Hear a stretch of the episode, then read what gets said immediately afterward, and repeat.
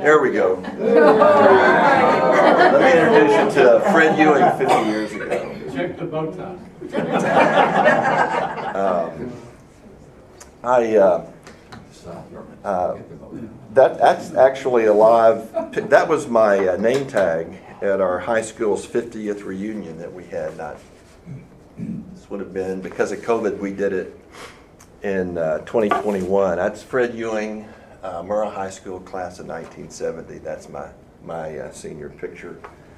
And uh, notice the uh, extraordinarily long sideburns. that was, I don't know what, why they were so popular uh, then, but, uh, but they were.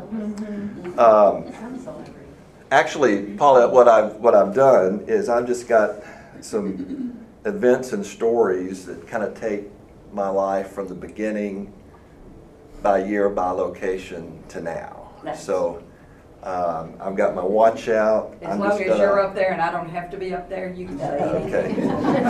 Uh, Linda, anything you ask.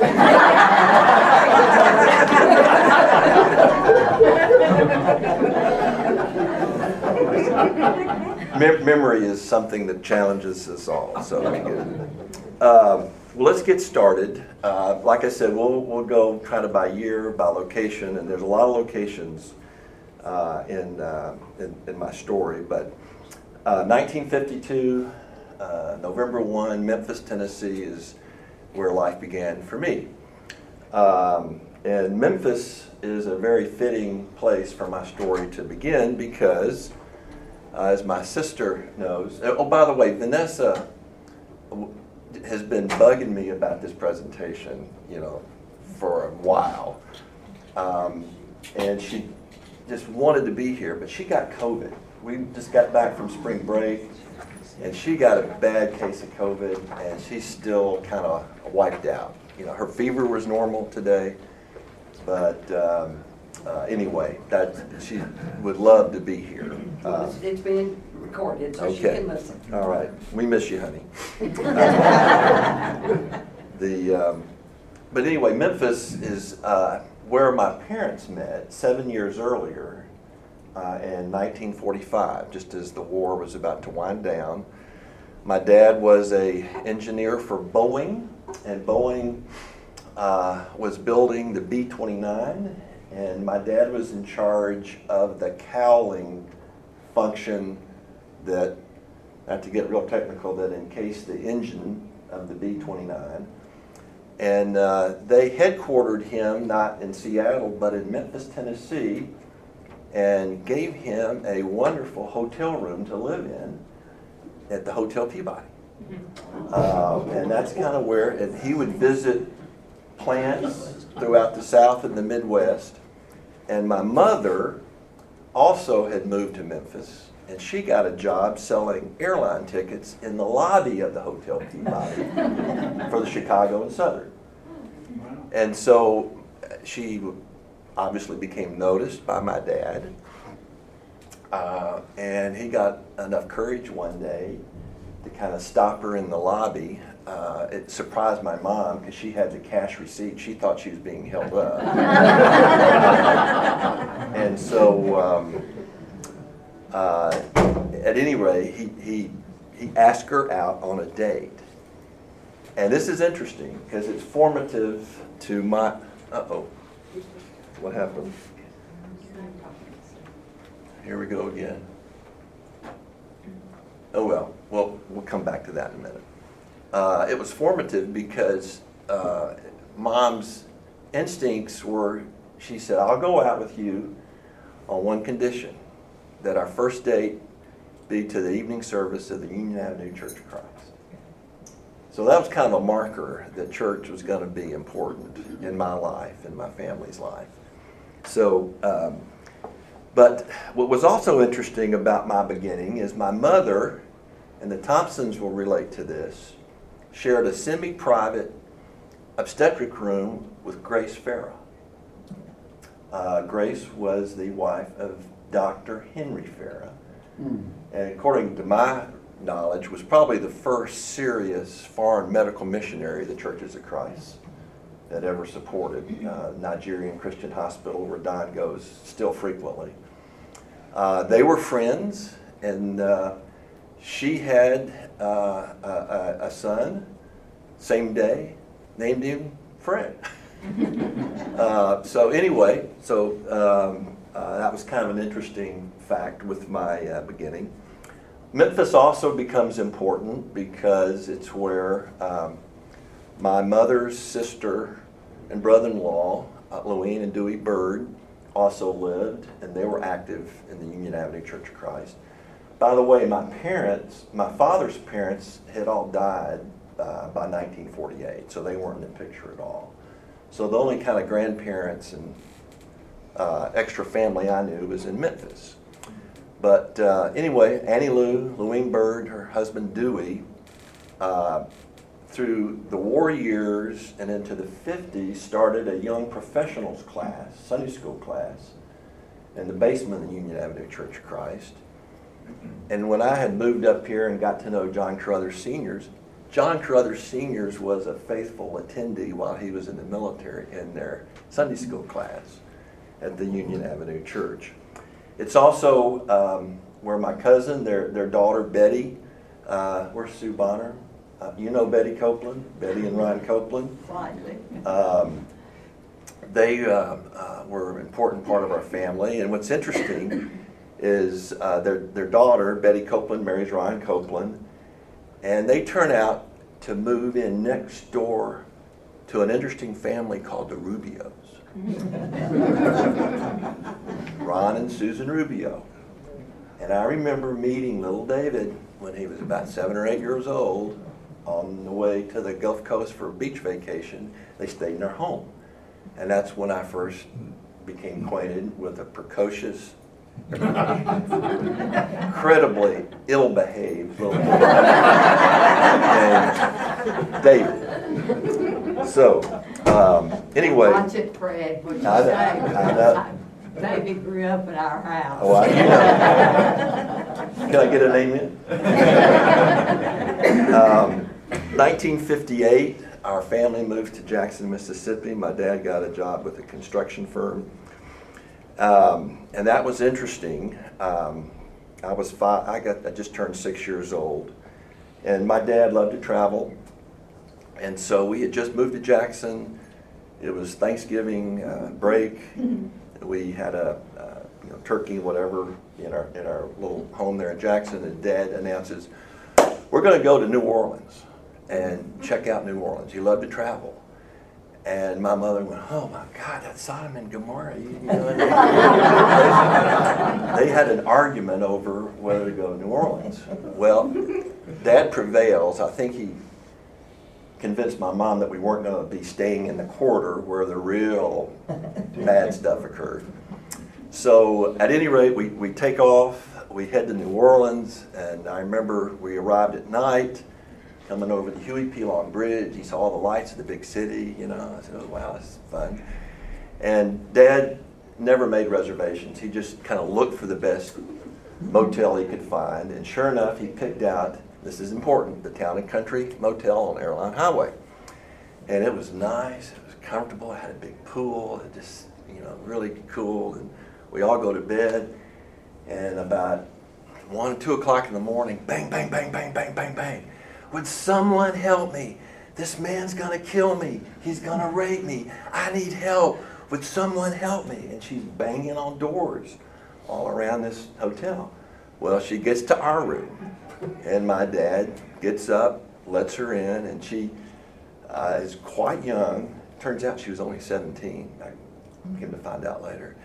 And she described where she went, was babysitting for this guy.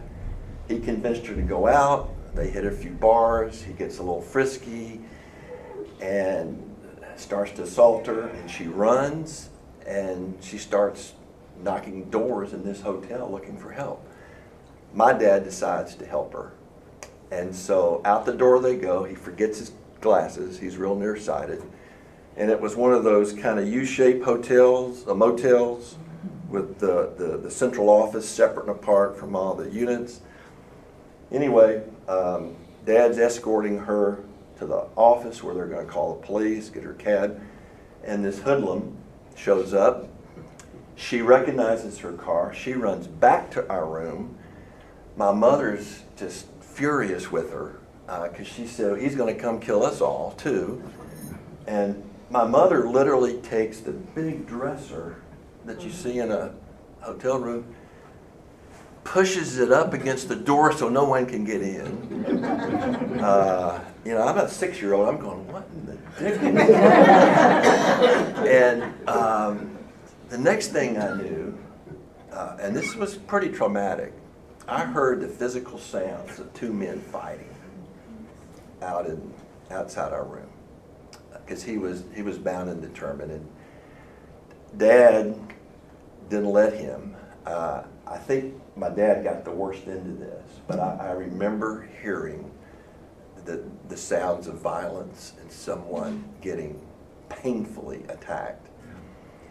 After a few minutes knock on the door because dad can't get in the door uh, and my, here's my bloody bruised father and um, we check out. Uh, go to another hotel. Please come anyway. Uh, make a long story short, literally the next day in the Times Picayune, there's a little story about Mississippi man being a hero. Uh, I, I, literally think he rescued this girl from being trafficked. I think this guy was determined to turn her, so to speak. So anyway, that's kind of, Jackson, Mississippi's off to a great start, you know. um, but anyway, uh, Jackson, it was uh, where uh, Jan and I grew up.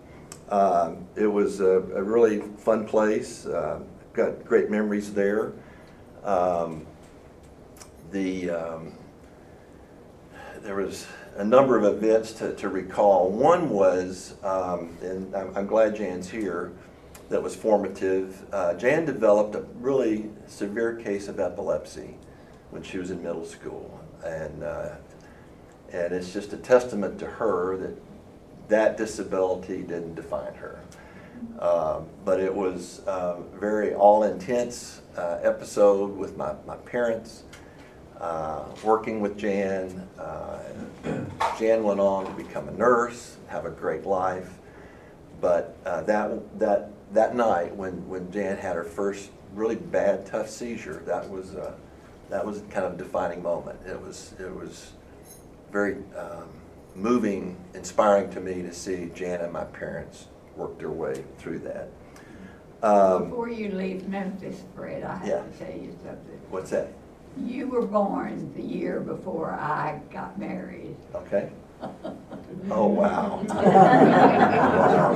And I had been teaching school after college, so, Oh, wow. so there's a little difference in our age. Yes. Did you go to the Union Avenue Church or? or- White Station. White Station, that's right, that's where they ended up. Um, Also, Jackson uh, is where I met uh, my wife Vanessa, my lifelong partner for now, this year will be 50 years. Um, we both were in the same youth group at the Meadowbrook Church of Christ, and uh, she had just kind of uh, started coming to the church in the summer, and we went on the youth retreat. Um, and I remember sneaking out and I tried to get Vanessa to sneak out with me, and she would not do it. Um, but uh, those were interesting. Those were the days when the girls would swim swim separately from the boys, and uh, so that, those were kind of fun memories. But Vanessa and I really uh, got acquainted at church. Our first date. Uh, for you sports fans, was uh, Ole Miss LSU uh, home game that was played in Jackson. Um, Ole Miss won 27-24. Archie Manning led them from behind in the fourth quarter. Uh, but that was our, our first date. Um, I had a great uh, uh, uh run at, uh, at, at, the high school, uh, Murrah High School. I had a, a bunch of close friends I played baseball and basketball with. we used to love to pull pranks and do kind of crazy things together. We called them Mission Impossibles. Remember, the TV series Mission Impossible? Dun, dun. came out, you know, and the music. And, and so we'd call it, do a Mission Impossible. And so to give you an example, one of my favorite ones was uh, we would sabotage dates. And uh, one of my fellow basketball players, Fred Marshall, didn't date many girls, but he got enough courage one night to ask a girl out on a date and says to a football game, a high school football game. Well, we scoped out where he parked. And back in those days, no one locked their car. You know, no one locked their car. So uh, we knew where he's parked. I got some uh, black shoe polish and a black toboggan, black sweatshirt. It was totally black, got a black blanket. And before they got to their car, I got in the back floorboard and covered up. And so Fred brings this date, and they get in the car, and I'm talking, and he says, you know, where do you want to go? And he said, well, let's go to Riverside Park. Mm-hmm. and Jackson Riverside Park was a public park with swings and where everyone would kind of go and do what teenagers would do. and so the car cranks up, and you know, it, it was only just a few blocks from the football stadium. And I'm like, he doesn't know I'm here. He doesn't know. Finally pulls up, parks the car, and I decided I'd better reveal myself sooner rather than later. and so he parks the car, and I threw up the blanket, and I said, "Here's Johnny." and oh my goodness! Uh, thank goodness my friends were following us. And I, I escaped the vehicle and anyway, that was that was a mission impossible. Uh, there are some others we did that are rated PG-13 that I, am not going to put on on tape. Um, but anyway, I, I, was very involved in baseball, basketball. Uh, I was able to, um, um, through my basketball ability, uh, to generate a scholarship to a Church of Christ Junior College at the time was known as the Christian College of the Southwest in Dallas, Texas. Um, and um, the school actually had a pretty good uh, JUCO junior college reputation, been the Final Four a few times. Um, the president of the school at that time was a, was a Church of Christ preacher by the name of E.W. McMillan. This is the same pastor that married my parents back at Union Avenue in 1945, which was interesting. But he was president of the, of the college. Um, so anyway, 1970, I go to the big city, Dallas, to, to, to start in a Church of Christ Junior College and play basketball. My coach was uh, Coach David Ray, who's also the brother-in-law of Byron Williamson. Remember Byron that spoke here? David was a former uh, All-American. In those days, it was ACC. Now it's ACU. He was a six foot nine All-American center back in the middle 60s, and he was tough. He uh, was, we had grueling conditioning and practices. Uh, literally, the very first basketball practice that was officially held when I got there in late summer 1970. I wasn't on the court more than five minutes, and I was in a rebounding drill and I butt heads with another player. Eight inch gash opens up hmm. over my right eye, blood everywhere. Take me off, get me stitched up. And I thought, okay, I've got to pass from practice for another couple of weeks. Nope. Coach Ray brings out this wire mask and he says, put this on and go play. Oh, goodness. Got this wire mask and eight stitches. That same day, I broke that finger in basketball and, uh, and another rebounding exercise. So anyway, it was it was a slow start, um, but um, uh, much more physical, much more demanding. In high school, I had to get it like a half court running start, and I could just barely dunk it. Uh, by the time Coach Ray got through with me, I could take one dribble, one step, and dunk with two hands. Uh, so that was that was that was one good part about it. Uh, also in Dallas, I had a fantastic uh, summer part-time job with the Earl Owen Company. Earl Owen Company was downtown Dallas. They did everything to a car except it, the engine. They didn't do anything in the engine, but they did custom carpet, upholstery, headliners, uh, just anything custom other than automotive to the car they did. And so he would often get expensive cars to come in and work on. And so my job was, I got paid to do this, believe it or not. I would drive a pickup out to a Porsche dealership, Lamborghini dealership, Jaguar dealership, Mercedes dealership, leave the pickup and drive this beautiful car back into downtown Dallas. Um, and that's what I did. That was my, my job. And Earl Owen, he was a Church of Christer, by the way. But he had this thing uh, about uh, how, how you got paid. Every employee on Friday afternoon to get your money, you had to come and show up in person. And he literally paid you in cash. He had good records, but he would literally. So I stood in line. It came my turn, and he would give some feedback about your work. And you know, I thought that was odd. I don't know how long he probably could have done that, Terry. I, that you know, that had to change at some point. at least when I was there, that's how, how you got paid. The other thing about Dallas in those days, the Cowboys played in the Cotton Bowl, and if you're a college student, you could sit in the end zone for five dollars. So I did that. I became a big Cowboy fan. Uh, 1972, my uh, even though I, I, was starting playing basketball, I, the, the, the big no one was interested in Fred Ewing to play college. So I decided I'll just go on to Abilene and finish my uh, education. So off I went. 1972. Uh, I lived off campus with some uh, uh, friends, two brothers, Gene and Kyle Sheets. we lived um, a little bit west of the campus. it was the three of us and a dog named Cowboy. Cowboy was a black retriever, except for his four paws were white. And he looked like he had on white boots, so we called him Cowboy. Uh, Cowboy is a unique dog. Um, he would greet, he stayed outside all the time. You would pull up as a visitor, you would pull up in the driveway, Cowboy would jump up on the hood and lift the windshield and welcome you. uh, he also uh, discovered a cow skull that was pretty fresh at a meatpacking plant, drug it all the way to their home, and that became our front porch doorstop.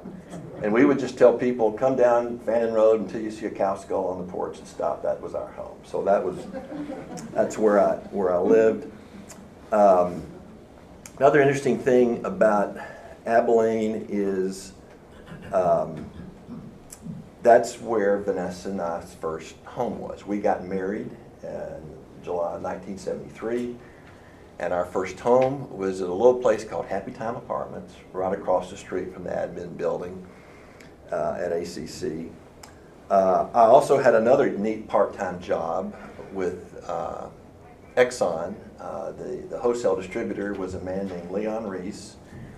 And when he interviewed me, we got to talking about family, and lo and behold, Leon Reese was in that same young professional class that John Carruthers was in, that my aunt and uncle did at Union Avenue. So I thought that was sort of interesting.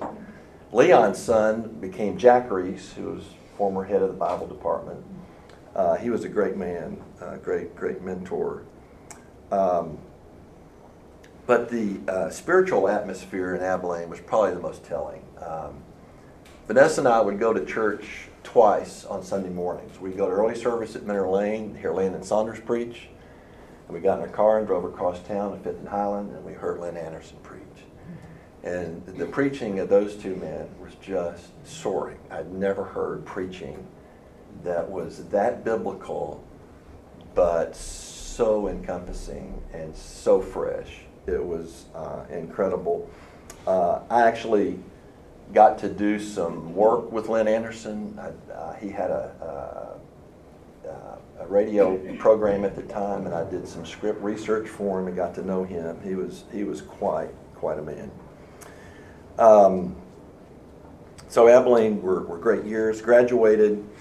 I decided uh, to pursue a graduate degree in uh, hospital administration. Uh, and the two schools came down to Tulane and New Orleans, one of my mom's favorite towns, uh, or Trinity University in San Antonio. And um, um, I was leaning toward Tulane, but all of a sudden, uh, a Church of Christ professor at Trinity in the business school had an opening for a research assistant, and it was going to pay really well, another good part time job. And so I got real focused on Trinity, but uh, they required not a GRE exam, but an ATGSB, and my score was kind of average, and I was not accepted, which was probably a huge disappointment. I just, I just, oh, I can't believe this. Well, anyway, rejected at Trinity, but accepted at Tulane. So off to New Orleans we go. Uh, that was quite a conversation with mom. Uh, but anyway, we go to New Orleans. Uh, Vanessa and I, we um, pack up our little U-Haul, and I, I remember um, just as we were going across the bridge to our apartment in Gretna, all the traffic stopped, and I said, "Oh man, I got all this stuff," and everyone looked over the side of the rail.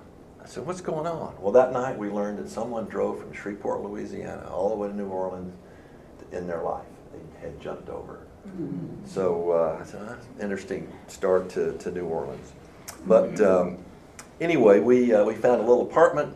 Um, and one thing about going to Tulane, uh, that my mother and her friends, they were worried about Fred. Fred's going to lose his faith. He's going to go to one of these fancy secular schools, and uh, he, he just won't be a member of the church any longer. You know, just worry, worry, worry. So I just said, okay, okay, it's going to be fine. We're going to go to a church. It'll be fine. Well, literally, I, I couldn't believe this. The first day of graduate school, the first hour, I heard a lecture by Dr. Philip Beckjord, who was in public health. And he, his class was a kind of a history of, uh, world history of public health. His first hour, all he talked about was the, uh, the, the health codes in Leviticus in the Bible. That was, that was the first lecture I heard. I thought, wow, this is cool. Everyone's really worried about this, but the, you know, my first day is, is, is a great lecture on the health codes found in, in the old law. So anyway, that was very uh, big faith building moment for me. But New Orleans was, was, was a neat place uh, to live. Ooh, I'm going to have to hurry. Um, we um, would drive our car to the ferry. Uh, we would take the ferry across the river, car boat. Vanessa worked in the Trade Mart building, which is right at the on the river at the foot of Canal Street. I would take the bus up 10 blocks to St. Charles, car, boat, bus, and I would take the trolley to Tulane. So four, four methods of transportation to, uh, to, to get to, to school. Um, we uh, were active in the, the Gretna Church of Christ, uh, taught the high school class. Vanessa actually became the church secretary there the last year we were there. Um, but Tulane was quite expensive, and my parents did not have an awful lot of money. I discovered a scholarship with the United States Navy, and I became a commissioned officer while in graduate school. And so after I finished Tulane, my first assignment with the Navy was in Corpus Christi, Texas, at the Naval Regional Medical Center. Uh, beautiful uh, base, overlooked the, the, the Gulf. Uh, they trained um, pilots there, a great group of officers. Um, a couple of stories. The, the very first weekend I was on call, I had to deal with a family who lost their firstborn through SIDS. Uh, that was tough. That, that really, I'd learned a lot about what to say and what not to say um, in a pastoral setting. Um, but um, um the other uh, memory I had from the Navy was the Blue Angels came to town, and we had to do a, a ton of preparation to, to have the Blue Angels come do an air show. And I represented the hospital command, and we had to get the transportation. And so they called a meeting where we were going to meet all the Blue Angels and go over all of our plans. And I was really looking forward to it, but I was running a little bit late. And so rather than take the long sidewalk up to the uh, headquarters, I took a shortcut, started running across the grass. And about halfway to the command uh, headquarters, the sprinkler system comes on. and I soaked, I had a white uniform on. It was, it was starch and crisp. And I walk into this room, and there's like five Tom Cruises in there uh, Blue Angels jumpsuits and ascot ties, and they just they, they look like they all just are handsome and impeccable. And I walk in and I'm soaking wet, late, but anyway. Um, we were active uh, at the Weber Road Church of Christ, and I want to tell this story because uh, it was quite meaningful to me at the time. It's really not a good story, but it's a story worth telling, particularly today. Um, the church was a conservative church, was starting to struggle with the doctrine of the Holy Spirit. Was the Holy Spirit really like the New Testament said, or did it kind of stay remaining in a book? And y'all all remember those debates and everything. And the church was starting to fray, and so about seven young couples, including Vanessa and I, met to pray and work through what we could do to try to keep the church together and, and functional. Um, and so we had a great meeting. Someone said, let's end this meeting with a season of prayer. So we did. Everyone started to pray. Vanessa prayed, another wife prayed. And when the meeting ended, one of our number stood up. He happened to be the worship leader. He says, I feel like we have sinned uh, it is wrong for a woman to pray with a man being present. It's, this is wrong. We have sinned. I, I just cannot do that. And we were just like, oh, wow. And so this effort at unity on the basis of religious practice was devastated. And so it got me early on really thinking about how do you read and interpret these restrictions. I had lunch with this gentleman, and he literally believed he would not let his wife speak at church. She couldn't talk, ask a question in class. She couldn't, just couldn't do it. They, uh, she didn't even pray in their home. Uh, and he, and it was anyway. But that's what he firmly, firmly believed. So that was uh, that was a, uh, a meaningful moment. Um, oh my gosh, I've really got to hurry. Um, we leave um, uh, Corpus Christi. My, my um, naval commitment hadn't ended. We moved to uh, take an assignment at the hospital at Cherry Point, North Carolina with Marines. We lived in New Bern, North Carolina. Um, one uh, pretty uneventful, except in the spring of 1980, for the first time in my uh, brief military career, the commanding officer called me in and said, Fred, you need to make all the arrangements in case you get deployed uh, in the next 24 hours. You know, bank, will, you know, all this stuff. You, know, you may be in the Middle East um, running a field hospital. I'm like, oh my goodness. So I'll go home, tell Vanessa. That's not something she wanted to hear. So we kind of, for several days, we kind of have this wing over us. Something, something's going on. Till early one morning, I woke up and saw President Carter give his press conference about the failed Iranian rescue mission for the hostages. Remember the Tehran, and it didn't work out so well. Well, within two or three days after that, we got the stand down order.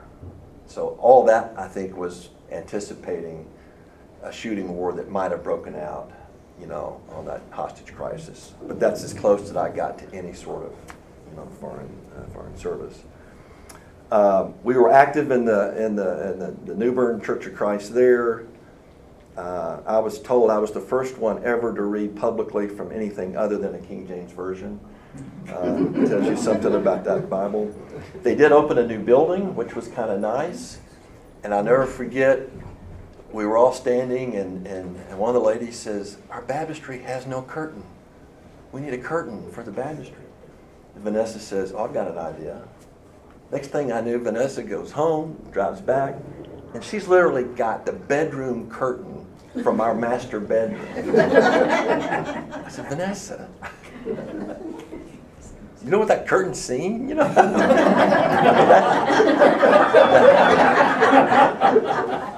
and so it becomes the uh, the curtain for the baptistry, and it looked great. I tell you, the color was perfect. Uh, but anyway, I just never forget that. Uh, I leave the, uh, the military.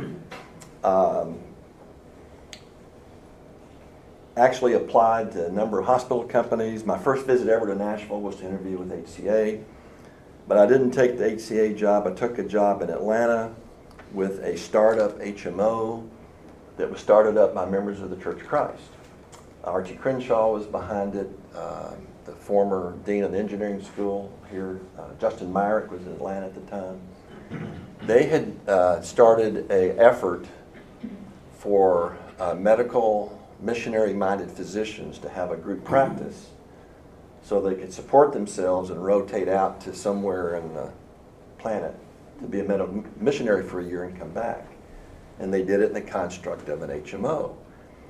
The health maintenance organization was a topic I studied extensively in graduate school. I thought it was really going to be successful. And anyway, I didn't go the hospital route. I went to work for the HMO in Atlanta. Uh, it was great. I was working with Christians, but the HMO concept in Atlanta was so successful, we outgrew our ability to find Church of Christ doctors. Uh, it went from zero to 30,000 like overnight. And so we had to kind of give up on the idea of only having Church of Christ physicians because we had to staff physicians for the HMO. And we also outgrew our capital and we'd become acquired by Health America Corporation out of Nashville and the CEO was Philip Bredesen, former governor, uh, former mayor of Nashville. And I'll tell you, he was probably one of the best executives I ever worked for. He was decisive. He was he knew what he wanted. He could make decisions. He was not pretentious. Uh, he was considerate. Um, not wild about him as a politician, but he was a great, great executive. Um, so we uh, we lived in Atlanta. Um, we uh, were very active in the Decatur Church of Christ, where we got to know the Vickers, uh, the Craigs, uh, and their daughter Barry. In those days, the Furmans, if you know Steve and Susan Furman that go to Otter Creek, they were they were in our, our class. Um, uh, those were great years. Um, one thing I forgot to mention from my Corpus Christi years, that's where Kimberly, my daughter, was born uh, our first. She's been a fantastic daughter, uh, not a problem, thoughtful, kind, whatever. Which reminded me, in Atlanta is where our son was born, Michael. Um, I knew he was going to be a lawyer, you know, by the time he was five years old. Uh, argumentative, uh, challenged everything, but uh, they were great. They were a great combination. But anyway, Michael was born uh, in Atlanta. But I've got to tell this story. Um, oh, yeah, I'm running over time. Uh, remember, I was rejected at Trinity. Well, early on in my uh, tenure with the HMO, the medical director and I go to a conference in Detroit. The hotel is oversold, and they we had instead of having two separate rooms, we shared a room you know.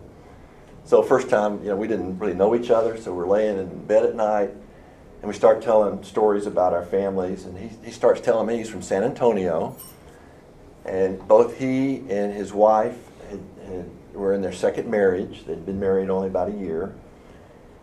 And we got talking about religion. I said, Church of Christ. He said, Well, my wife is Church of Christ. And oh, boy, boy, her first marriage in the Church of Christ, her she had a husband that was a professor, and he was like, you know, Dr. Jekyll and Hyde. He would treat her awful at home. He would abuse her. He would go out on her. He would bring back sexually transmitted disease. He said it was, it was just living hell for her.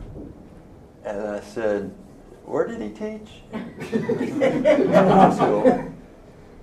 What's his name? And, the guy, and, and Dr. Cockney looks up and he said, How did you know? I said, Well, I almost went to work for this guy. and so it was an epiphany about how God somehow protects us in ways. Because I was so dejected that I had been rejected by Trinity. And I am so glad that I didn't go after hearing. So, anyway, uh, really happened. Really happened.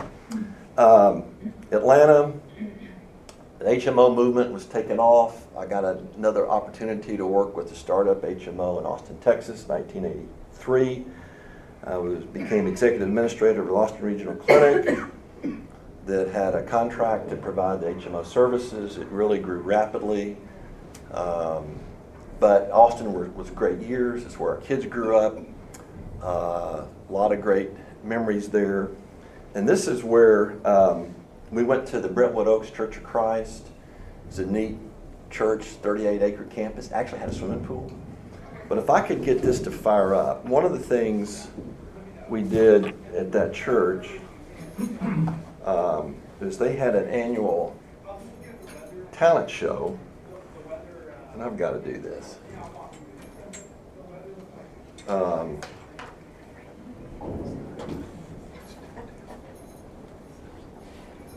uh-oh. Did I lose my uh, power here? I think my computer's dead.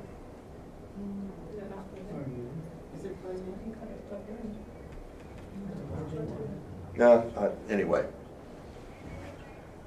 Let's see. Well, what, let me try to describe it as best I can. Uh, we're going to do a sing along. Um, but we had a, this annual talent show uh, at the HEB encampment. The whole church literally we go on retreat together at the HEB encampment in, in, uh, in the hill country of Texas. Kimberly remembers. Great place. Great big camp. Oh, here we go. Okay, we got that back. Okay, here we go. And the elders at that at the, the church that year were cracking down on lateness. And so when you would go to every entrance, there'd be an elder checking to see if you were on time. so, no, no, I'm, I'm not joking. So I, I decided to write a parody to the tune Rawhide. Remember? Rolling, rolling, rolling. I want you to sing this with me. Okay? Ready? It's called On Time. Ready? Remember Rawhide? Yeah. You, come on, I need to hear you. Um, rolling, rolling, rolling, the day is Sunday morning, so get your family rolling on time. Don't try and treat them kindly, just holler at them blindly. The time is moving half past eight. Despite their disapproving, there won't be no excusing. The elders are watching who is late. Ready? It goes quick now. Head 'em up, move 'em on, move 'em on, head 'em up, head 'em up, move 'em on, on time, ride 'em in, cut 'em out, cut 'em in, ride 'em out, ride 'em in, cut 'em out on time. Moving, moving, moving, though they're disapproving. Get your kids a moving on time. This is autobiographical, by the way. Brothers coughing in the bathroom, sister sprayed him with winter sassoon. She claims he flushed her toothpaste. While I try to stop the fighting, the toilet's overflowing. Water is halfway to my waist. Head 'em up, move 'em on, move 'em on. Head 'em up, head 'em up, move 'em on on time. Ride 'em in, cut 'em out, cut 'em out. Ride 'em in, ride 'em in, cut 'em out on time. Um, primping, this is the best part. Primping, primping, primping, while in the car we're waiting. Mom's trying to get ready on time. Out the door she's storming because the horn is blowing. My eyes catch her deadly stare. She's got powder on her nose, a runner in her hose. Curlers are hanging in her hair. Where do you get the idea? Uh, that was a great talent show. We are, uh, we're almost done. Uh, that was Austin. Uh, 1990, we moved to the Dallas Fort Worth area, went to Richland Hills, uh, started a new job, um, which was great. Um, got a chance to, one of our investors was George W. Bush. Got a chance to get to know him a little bit. But uh, in a startup, you spend all your time raising money. I didn't want to do that. So we ended up moving to Nashville with uh, FICOR where I could operate again. Uh, came to Otter Creek, uh, and it's just been great. Um, we have loved uh, Nashville, we've loved Otter Creek. Um, I was with FICOR for about seven or eight years, and then my great friend Terry Frisbee introduced me to senior living. I believe it was in the year 2000 with American Retirement Corporation. And senior living is kind of where I, I finished my career. Um, became an elder in uh, 1999, and uh, I just love this church. It- It's just, it, it- it's got its challenges, uh, but it's honest, and it's real, and it's raw, and I wouldn't go any other place in Nashville but Otter Creek. Uh, I've got some great elder stories. Um, kind of back to David Rubio, real quick. We were having youth group turnover, uh, youth director turnover quite frequently uh, in the late 90s, early 2000s. And Bill Reeder, who's another fellow elder, also knew David through his son William. One day in the elder meeting, I said, "I want to reach out to David Rubio? I heard he just got into youth ministry." And so I was in Birmingham on business and uh, got a hold of David. And we went to dinner at Full Moon Barbecue on Highway 280 and asked him if he'd be interested in Otter Creek. And he had just moved to Birmingham, but he said, Yeah, I think I would. So I got David in touch with our search committee, the Tim Woodruff, and the Butlers, and, and that took care of our youth group turnover, you know, for the next, you know, 20 plus years. That's how David uh, came our way. Um, one other, I know we're out of time. Yeah. One other, one other great story. Um, I, I'd become an elder, um, and Buddy Arnold uh, came to me one morning, and, and I had happened to be dressed to go to a Titans game. And I had a blue sweater on with a kind of a mock white turtleneck, what you call it, mock turtleneck? And a tweed jacket for church. And he said, Fred, you look just like a bishop. You know, yeah. well," You know, you know, Buddy was kind of fashion conscious kind of guy. I thought that was kind of cool. So, you know, went to the Titan game, uh, and that evening I had volunteered to sit with Charlie Armstrong at the hospital. And um, I thought, well, before I go visit with, sit with Charlie that evening, I would get a quick dinner. Remember the old Belle Meade cafeteria? Oh, I miss that place. I went in there to eat, and I'm eating by myself. And during my meal, this little old lady walks up to me and she says, Father, what, what, what church do you pastor? And I looked at her and I just couldn't resist. I said, The Otter Creek Church of Christ. and, and her eyes got this big. And she said, heard there were changes going on. Amen. But this story isn't over yet. So I finish my meal, I go to the garage, park my car, and I'm coming in that entrance to, to St. Thomas West. And I'm uh, trying to get to the room to take my shift with Charlie, and there's this janitor, you know, waxing the floor. And the first thing out of his mouth is, Top of the evening, Father. Bless you, my son. That's probably all the time I've got. Anyway, thank you. Sorry.